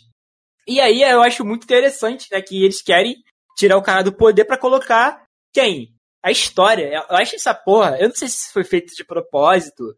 É porque, caralho, é muito foda, porque é, é, eles, eles querem tirar né, o atual rei do poder, porque ele tá controlando né, a memória das pessoas. E aí, o que, que, que, que a galerinha lá do mal, né, do bonde do Eric quer fazer? Quer tirar o cara e colocar história, né? Para história é, poder devolver né, a memória para as pessoas, para as pessoas poderem de fato saber o que aconteceu no passado delas. Cara, é assim, é, é de uma sacada muito foda, né? Aí fica aí, né, tipo, uma observação, que a gente só consegue né, entender é, as coisas e o, entender o nosso passado, o nosso presente, né, através da história. Eu não sei se isso foi feito de, de propósito, se é uma, uma coincidência, mas é uma coincidência que eu acho muito foda. eu Leandro, pensei nisso também. Quando eu vi, eu pensei em uma parada parecida com isso. Rapidinho, muito rápido. Isso que tu falou relaciona de forma direta. É rápido mesmo? É rápido mesmo? É rápido mesmo? Isso que tu falou se relaciona com a questão da história da mentalidade, cara, que é um campo histórico da nossa área que trabalha justamente com essa ideia de, de você estudar períodos históricos que tentam manipular a mentalidade das pessoas e a percepção que essas pessoas têm da realidade. E o que esse rei faz no anime é justamente isso. Alterar a percepção que a pessoa tem do meio em que ela vive. E você vai ter diversos mecanismos, como a questão da propaganda, é, o, o poder autoritário físico, que vai fazer com que essas pessoas realmente, realmente acreditem. Como, por exemplo, que o Mussolini vai retomar a grandiosidade do Império Romano. Sendo que a gente sabe que do, do eixo totalitário, a Itália fascista é a mais fraca militarmente. É a primeira a cair. Então, como diabos eles vão retomar a grandiosidade do Império Romano, entende? Essa, esse campo da história, rapaziada. Inclusive, tem um texto de um professor nosso, o José da Assunção Barros, que ele vai trabalhar essa questão bem a fundo da história da mentalidade e como ela está presente em diversos períodos da nossa história. Magnífico. Mas enfim, é...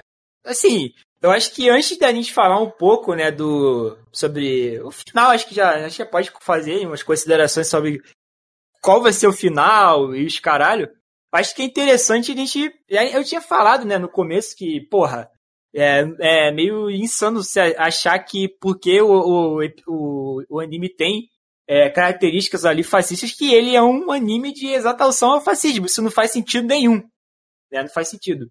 É, mas é, assim, é porque é, é, é, é acho que é interessante a gente pensar por que, as pessoas chegam nessa conclusão, né? Porque, porque claramente a mensagem do anime, porra, para mim é muito claro que o, o, anime fala sobre sobre o ciclo de ódio, né? Como esses ciclos, esses ciclos nascem e como eles vão se renovando. A gente fala né, que o, o, o, antigo Império de Eldia, ele era... É, dominava o mundo todo, eles fizeram merda pra caralho, eles, porra, é, escravizaram, né, as pessoas morreram é, da pior forma possível. É, e aí, né, o, o Marley consegue virar o jogo, né? E aí o, o rei pega parte dos Eldianos, vai lá pra ilha e tudo mais. E aí acabou, né? Mas aí o Marley vai com a operação de reconhecimento e mata gente pra caralho, né? Mata a mãe do Eren, né? Então, ou seja, esse ciclo de ódio ele é renovado mais uma vez. E aí, é, o Eren quer vingança, aí o Eren vai lá na, no gueto. Porra, ele não mata só com Marley, ele mata, como ele tá no gueto, né? Ele mata é, Eudianos também. E aí, né? Eu acho que o anime ele fala justamente sobre esses ciclos de ódio, né? como que eles nascem, como eles se mantêm, como eles deixam as pessoas cegas. Eu acho interessante ver a Gabi, né? A Gabi, ela é odiana e ela odeia, né, os, os odianos da ilha. Ela vê eles como demônio. Ela, ela não consegue é, sair dessa história né, de que os odianos eles são demônios. Ela não consegue é, perceber. É aquela menininha do, do Satanás? Sim, pois é. Esqueci ela, ela não consegue, ela não consegue, ela tipo, ela não consegue ver que aquelas pessoas que estão ali não tem nenhuma relação com as coisas que aconteceram no passado. Assim, é claro que, porra, o a, a gente falando de uma maneira, é, assim, é, não, acho que é, é, se a gente for, for, falar de uma maneira assim, como que eu posso dizer? Se a gente for falar de uma maneira da sociedade inteira, sim, o Estado né, de Eldia ela protagonizou um grande massacre, mas eu acho que, tipo, você querer responsabilizar individualmente, né? Aí eu tô falando do contexto da história, tipo, individualmente cada pessoa, como se ela de fato tivesse feito tudo aquilo que contaram para ela, eu acho meio insano. Mas são assim que as narrativas são criadas, né? Eu acho que é assim, inclusive, que o preconceito nasce. É a pessoa é achar que os negros são inferiores, né? A questão do racismo que a gente vê mesmo, né? Essas crianças são é, elas são ensinadas desde pequeno a, a, a, a, achar, a enxergar isso, né? Elas vão vendo muitas vezes na, na família, né? Esse, essas questões, né? Muitos também pais ensinam. Inclusive, eu vi uma matéria naquela vez do Fantástico, do, da, que teve aquela marcha lá dos nazistas nos Estados Unidos, se não me engano, foi em 2016, 2017, foi 2017. Que eles foram entrevistar o maluco, o maluco tava, tipo, com o filhinho dele, vestindo o filhinho dele lá de, de cucuscanzinho, tá ligado? É, e aí, mano. É tipo, sim, e aí, e, tipo assim, mano, ela não consegue ver, né? Ela não consegue entender essas coisas porque, né, esse ciclo de ódio, cara, ainda mais depois dela ter perdido tanta gente, né, com a invasão lá do Eren. Então eu acho que, tipo, o anime, é a, a mensagem do anime é sobre ciclo de ódio, pô, sabe? Eu vi um bagulho, eu vi tipo, ah, não, porque as pessoas de Elja não conseguem ver os, os titãs como, como pessoas criativas. Tem que ser, mano, o titã, ele não é mais uma pessoa, né, mano? Assim, se você vê um titã, você vai fazer o quê? Ah, porra, mano, eu não vou matar o cara porque ele é uma pessoa. Beleza, ele vai te matar então, porra, tipo. Assim, as pessoas sabem que são pessoas ali, mas, porra, o cara vai voar e você vai te engolir, saca? E aí, tipo, eu acho que, tipo, as pessoas tentam forçar uma série de coisas para tentar forçar essa narrativa de que, porra, o anime é fácil. Cara, mano, sério. Quando eu vi essa porra, eu falei, mano, não é possível, sabe? Não é possível, mano. Mano, eu odeio a internet, eu não consigo mais gostar da internet. Sabe? Cara, essa parada do, dos titãs que você falou aí, das pessoas não conseguirem enxergar o anime como algo crítico àquela situação, é, é meio que compreensível até. Porque acontece? O, é, o Shingeki no Kyojin, nesse sentido, ele não traz muita novidade, né? Muitos animes e mangás, eles trabalham essa ideia do de como era a situação do povo que estava apoiando, que a gente tem que lembrar sempre que o Japão ficou do lado da Alemanha, né? No, durante a Segunda Guerra. Sim. E o que ocorre? Os é, muitos muitas obras tentam puxar para o lado de que para que a gente possa compreender como é que era a situação da população porque você não pode. É igual acontece, inclusive, muito. É, acontece no Brasil. Porque você, se a pessoa vê de fora, fala, pô, olha a, merda que eles botaram na presidência. Os brasileiros devem ser tudo retardado. É o que Só as que pessoas a... fazem, pensam. Então, exatamente. E quando a gente olha para trás, quando a gente olha, pô, Japão, pô, que porra de país é esse de, de doente que apoiou o nazismo? Pô, que não tinha nem nada a ver com o bagulho de ariano, o cara é japonês. Ou seja, o, e estava ali apoiando o regime de alguma forma. Então, o, o acho que o, o que o mangá traz, o, o anime traz de interessante é isso. Ele tenta mo mostrar uma visão da população. Porque a gente olha sempre aquela ideia dos personagens principais, né? Que geralmente são os, os, locais de liderança. Sejam os vilões, sejam os mocinhos, né? Que no Shingeki no Kyojin tem se mostrado que não tem tanto isso.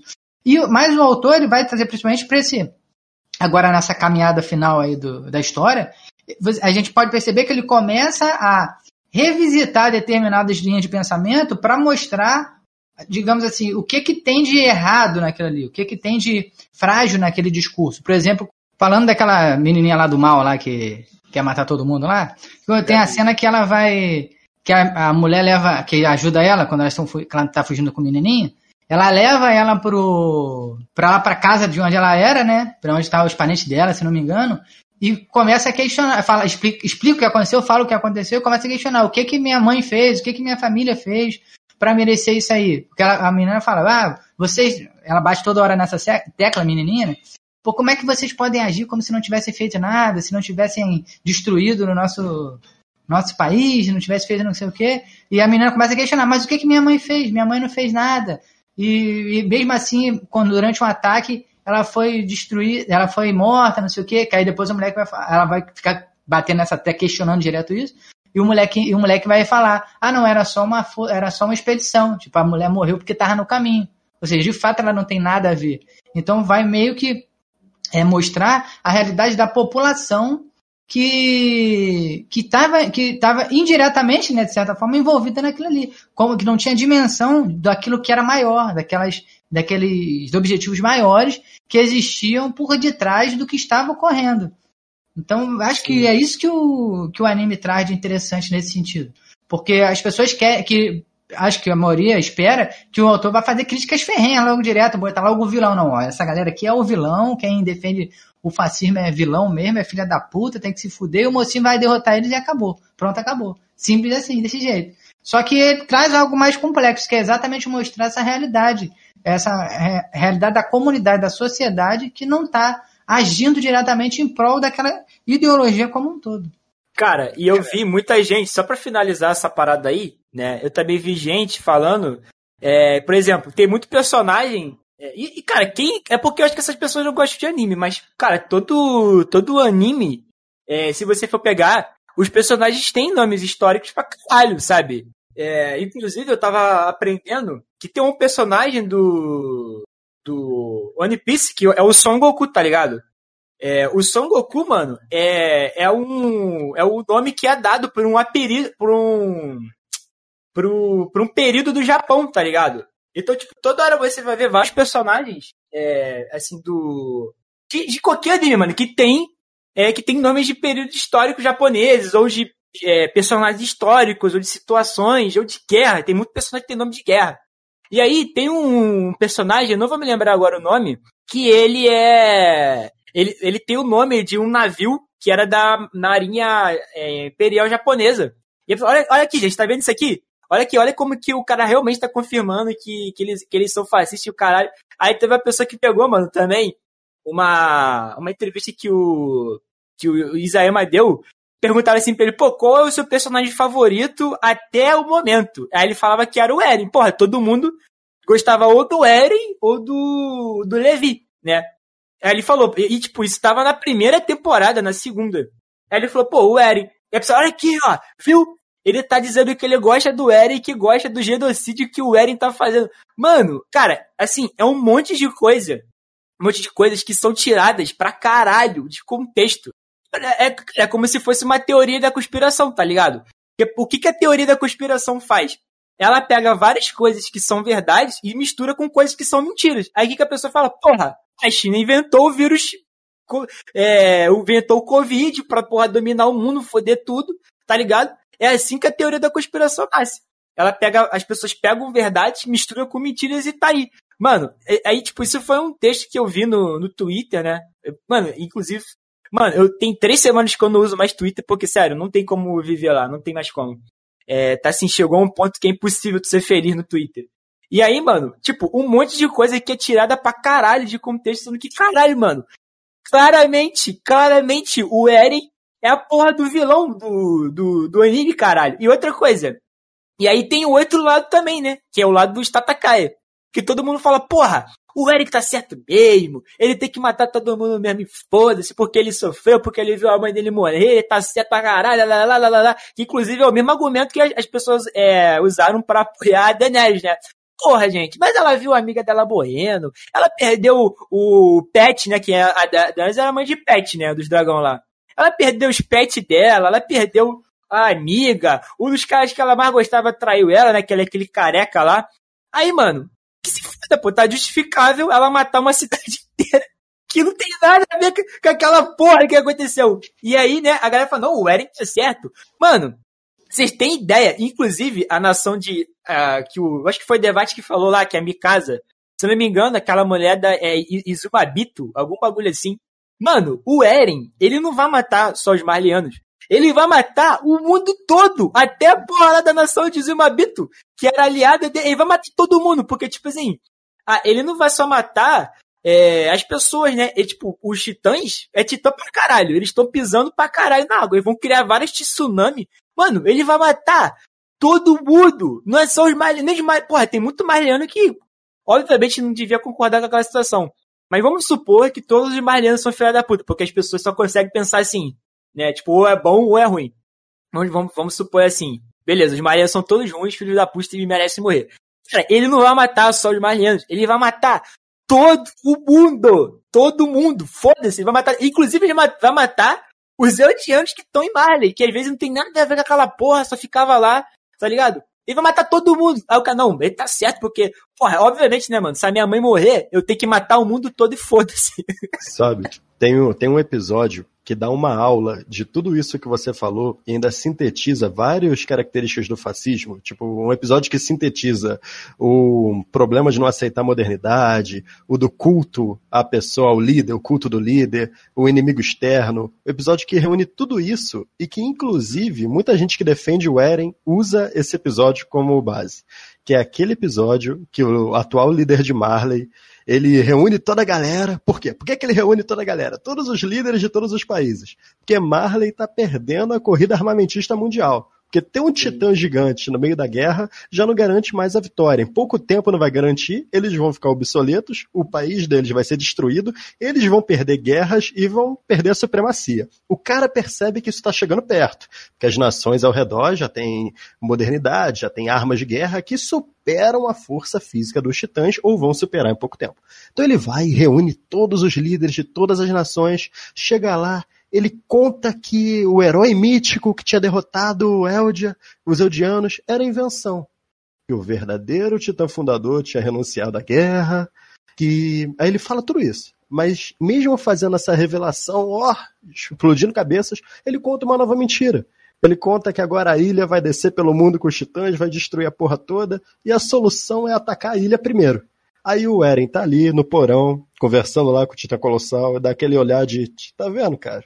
Colossal não, blindado. blindado. É, com blindado, com blindado. Ele, ele dá aquele olhar de tipo, tá vendo, cara? Não tem o que fazer. A solução é realmente, vou passar com os titãs pelo planeta inteiro. Pois é. Cara, é, um mas ponto que eu realmente não consigo compreender é que as grandes, por exemplo, as grandes produções de séries hoje em dia, inclusive eu até tava falando isso com o Diego no grupo outros dias, trabalha com essa ideia de você ter uma não delimitação entre vilão e mocinho. O cara que hoje é um vilão vira mocinho, o cara que é mocinho vira vilão. Entendi. Assim como todas essas produções, o Attack on Titan vai trabalhar com essa ideia. Eu, eu, não, eu realmente não consigo entender essa implicância que as pessoas têm com o anime, porque ele também vai trabalhar isso, cara. E outra coisa, um ponto que eu achei fundamental, eu acho que a melhor fala que o Diego fez nesse podcast é a respeito da, da questão de você focar na população. E quando você, quando você é uma população que está passando por um período bizarro, por um período totalitário, no fim das contas, parceiro, você só quer sobreviver. Você só está buscando a sobrevivência. E para você garantir essa sobrevivência, você vai ter atitudes bizarras. Então não tem como a gente ter essa delimitação bonitinha de, ai, esse é vilão, ai, esse, esse é mocinho. Isso não tem o mínimo de sentido, cara. Você querer interpretar um anime sobre esse viés é totalmente equivocado e errado. E outra questão, quem tá querendo humanizar aí o, os titãs, tá com pena e leva pra casa. Não pode, caralho. Pô, mas isso. Isso cara, aí da... desculpa aí, essa, essa foi muito boa, tá com pena Foi, leva pra caralho. casa. Não, e essa parada de ver a pessoa, como ela tá ali tentando sobreviver no regime e os efeitos nela. Pô, vocês lembram do avô do Eren, que vai até parar no manicômio depois? Sim, inclusive conversa com o Eren, né? Isso, pô. Conversa O Eren- com o Eren. E o Eren tem piedade nenhuma no velhinho, tadinho. Cara, é, pois é, mano. Cara, sabe qual é o foda, mano? É porque, tipo, as pessoas do. Não é que as pessoas. As pessoas enxergam um anime assim. As pessoas enxergam o mundo inteiro assim. É, aí é- é- acho que o anime só é uma. mais uma. Mais uma questão, né, que envolve isso tudo. Só que, aí é cara. problema psicológico dela, né, cara? Pois é, aí é Não, problema. sério, sério, igual, esse é a- igual o Rogerinho. Aí é problema Esse- mental seu. Esse é um ótimo ponto que o Igor tocou, dessa mudança tipo, das narrativas hoje, das histórias, da ficção, ser muito mais realista nesse sentido, tipo, da pessoa não ser boa nem má, ela vai se tornando, vai mudando, vai de um lado, vai para o outro. Isso, além de prender o telespectador e inovar, e ser mais pé no chão com a realidade, a gente vê é, quantas pessoas gostam da coisa antiga de bem e mal, é, não tem cinza, preto e branco. Tinha as pessoas que ainda estão tipo, há décadas atrás ali que gostam daquele roteirinho da pessoa que é boa até o fim, da pessoa que é má e pronto, acabou, não tem motivo. Vai assistir Power Ranger, filha da puta. Não pode. Chapolin, Chapolin Colorado. Não, vai tomar no cu, porra. Chapolin. Porra, não fode. Mas aí, mano, as pessoas. é, não, realmente, essa parada de não conseguir. Isso fica até parecendo até meio soberbo, mas, pô, mano, na moral, o próprio Isayama já falou essa porra que o cara fala sobre o ciclo de ódio, que ele não vê ali mocinho, nem vilão, sabe? Todo mundo tá envolvido na merda. E ele mesmo já falou essa porra. Então, mano, o, o criador do- da porra do anime tá falando, e você. Ah, mas não é isso, porra? Tu quer, quer saber mais com o maluco, porra? É igual o, o maluco que fala, não, porque o Hitler não, ele é comunista. Caralho, a porra do Mein Kampf é um, é um anticomunismo puro toda hora, É um mano. manifesto anticomunista. É um claramente manifesto anticomunista, caralho. Mas aí, isso também, não sei se, ó, ó, eu já ia falar, não sei se vocês lembram, óbvio que lembra, tudo é off-note. Que até hoje os caras acham que o Kira é o certo da história, mano. Cara, sério, É, não dá muita pra entender, mano. Não, tem gente que fala que a, a segunda fase é ruim, porque ele é derrotado. Cara, Caraca, mano, sendo é que impressionante, a, mano. É a impressionante. segunda fase mostra o mundo de merda que o cara faz, cara. É, não, Não, tem. o mais interessante é que os caras não conseguem perceber que a, aí fala né, da segunda etapa. Cara, a primeira etapa é a construção da segunda, seu animal. O cara tá construindo justamente o personagem lá, filho da puta, que vai ser. Que, tipo, beleza, ele, Vai ele tem merda ele vai fazer merda. Ele come. Porra, o maluco ele começa a Mas o. Shingeki, Shingeki é quase isso também, né? Se a gente parar pra... É, é, pode crer. Mas eu acho que a diferença do É mais Shingeki. complexo um pouco. Sim, é que o. Ali o Eren, ele meio que. Ele, ele, o, o Titã de ataque tem, né, o poder de ver o futuro, então pra ele aquilo ali é, é como certo, né? Não tem muito o que ele fazer. Eu acho, inclusive, né, é, eu tinha falado que a gente ia falar sobre essa parada mais pro final, do que, que a gente espera do final do anime. Cara, eu acho que do jeito que tá sendo construído, né, essa questão de que, pô, é inevitável, é o futuro, é o destino, isso aí talvez eu acho que aconteça alguma. Eu acho que o final do anime, posso estar enganado, vai ser sobre essa questão de, de justamente de destino, né? Que tá, é, o Eren tá destinado a fazer essa porra, só que pode acontecer alguma coisa e, ele sempre, ou, ou matam ele também, né? E ele não, não consegue fazer. Ou ele Sendo... desiste por algum motivo, não sei. Pô, rápido, muito foda isso que tu falou, porque o Eren, ele é um personagem que ele o tempo todo fala de liberdade. Tem até Sim. uma parte no mangá que a galera que tá lá contra ele confronta ele e fala: Ó, oh, ele pode parar a gente a qualquer momento. Ele tem o poder lá do fundador, ele pode escolher que a gente não possa nem mais se mexer. Aí o Eren vai, ele entra na mente de todo mundo, tipo o Voldemort lá. Ele vira e fala: Eu tenho esse poder, mas eu não vou usar. Porque eu tenho a liberdade de fazer o que eu tô fazendo e vocês têm a liberdade de tentar me impedir. A previsão que eu faço pro final do anime é acabar exatamente como a mentira que eles acreditavam no começo, de não existir mais humanidade no mundo, só ficar naquela ilha.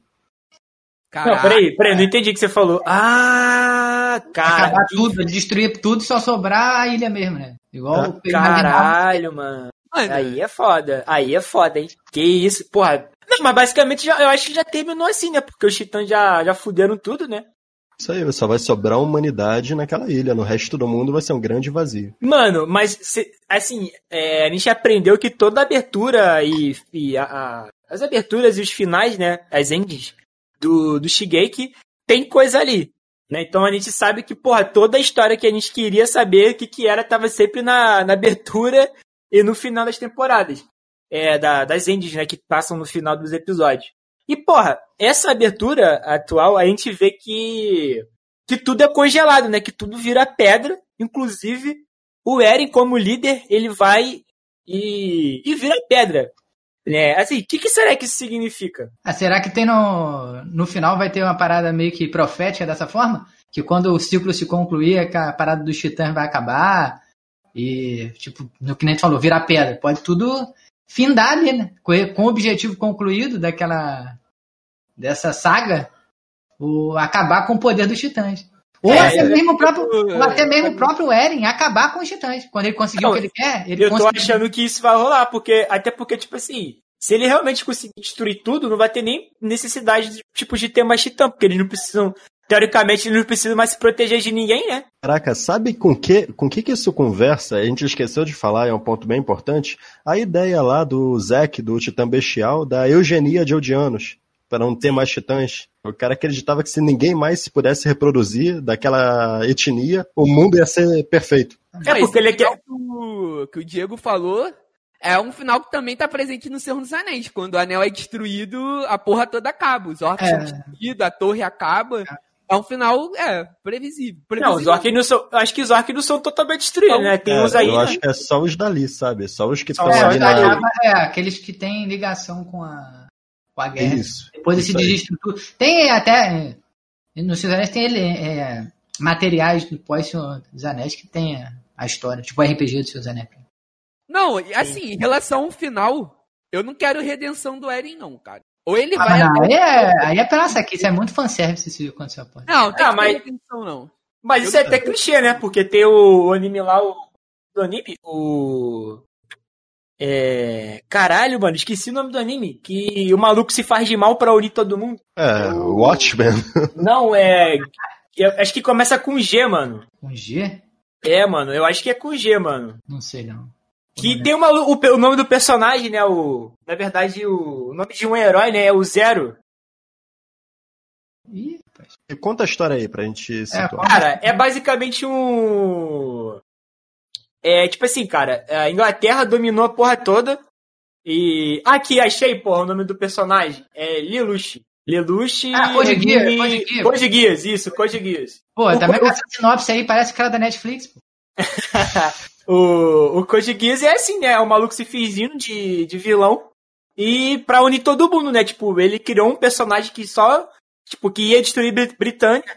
No- aí no final ele fudeu todo mundo, fudeu o povo de Britânia, fudeu o- os oprimidos. E ele meio que, que, que, que é, criou um império do mal. E aí ele juntou todo mundo pra poder tipo, matar ele, tipo, unindo, né? Porque, por exemplo, o Eren fez isso, né? O Eren fez, querendo ou não, todo mundo se juntar pra impedir ele. Porra, se foi isso, mas, cara, com certeza não é isso. Porque se for isso, na moral, moleque, eu até excluo esse episódio aqui. Vou fingir que nunca existiu. Nunca foi. Só falta ser um sonho, né? No final é tudo um sonho. Não, mas eu Ah, acho que- é. Ele, Mas- acorda, ele acorda naquele matinho que ele dorme no começo. É, a, a, a, tá dando um chute na cara dele. Acorda, filha da puta. Caralho, já pensou? Acaba com ele vendo o futuro? Acaba com ele acordando todo o futuro que ele viu. É, é, teórico, é, Também pode é ser. bosta, né? Também é bem bosta. Pode ser, porque pode ser tipo o. Cara, moleque, na moral, se fosse eu vou chorar de raiva. Moleque, imagina. Imagina se o, o final é o Eren ali do, do, do presente se comunicando com o Eren do passado, moleque. Cacete, não, vai tomar no cu. Vai tomar no cu. Não, mano, mas aí eu, eu, puta, eu fui. Cara, moleque, eu vou ficar. eu- aí eu vou falar, não, é fascista mesmo esse anime. É fascista. Destruiu a minha vida. Acabou com a minha vida esse anime, filha da puta. Caraca, já pensou? É, mas enfim. É, é, é isso aí. É melhor a gente imitar os, os bolsominions e não pensar. É, pois é. Se o final foi esse, eu vou fingir que, que nu- nunca existiu. Vou... É igual, é igual os... Cara, é igual eu falo sobre Dexter. Mano, se você ignorar os últimos 20 segundos de Dexter, o final é ótimo. Sabe? É, É. só você fingir que não existiu. Sabe? É só você fingir que não existiu. Aquilo ali não existe. Aquilo ali é um surto coletivo. O cara colocou sem querer aquilo, aquilo ali na verdade. É a cena já da terceira temporada que o cara sem querer colocou ali no final. É só você pensar isso, que aí a série fica boa. Mas enfim, cara, eu, inclusive falando de Dexter, eu quase que não assisti o bagulho, porque é depois dos créditos, eu juro pra vocês, eu quase não assisti. Eu, eu, eu, eu tava ficando assim, porra, mas falaram que o final é maneiro, o final é muito foda. Aí aparece o bagulho lá e fala, ah, nu- nunca vi, nunca vi, nunca vi isso. É, mas enfim, é, é isso aí.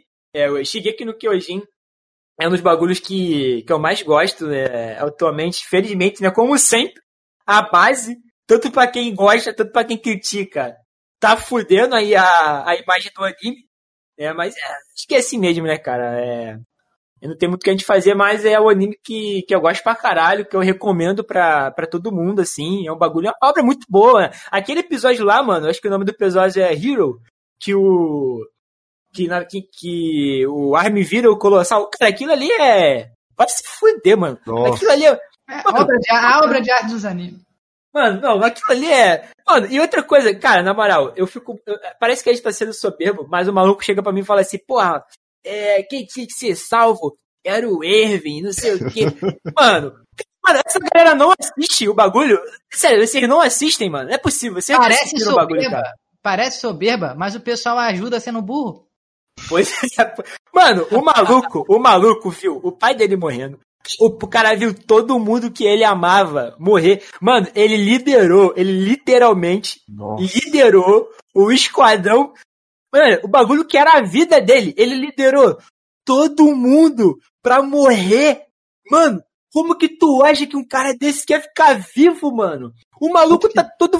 Mano, o maluco tá em cima de uma pilha. Inclusive, eu acho isso das cenas mais icônicas. É ele em cima da pilha é, de todo mundo que ele amava, né? Que morreu. Mano, o maluco tá todo fudido. Aí o, o, o Levi fala, porra, eu vou deixar, deixar o maluco descansar. E aí o maluco fala, não, era o. Mano, sério, cara, você não assim, não é possível, mano. Não é- Por favor, E- gente. Inclusive, Por pra, favor. pra ficar Por favor, claro, gente.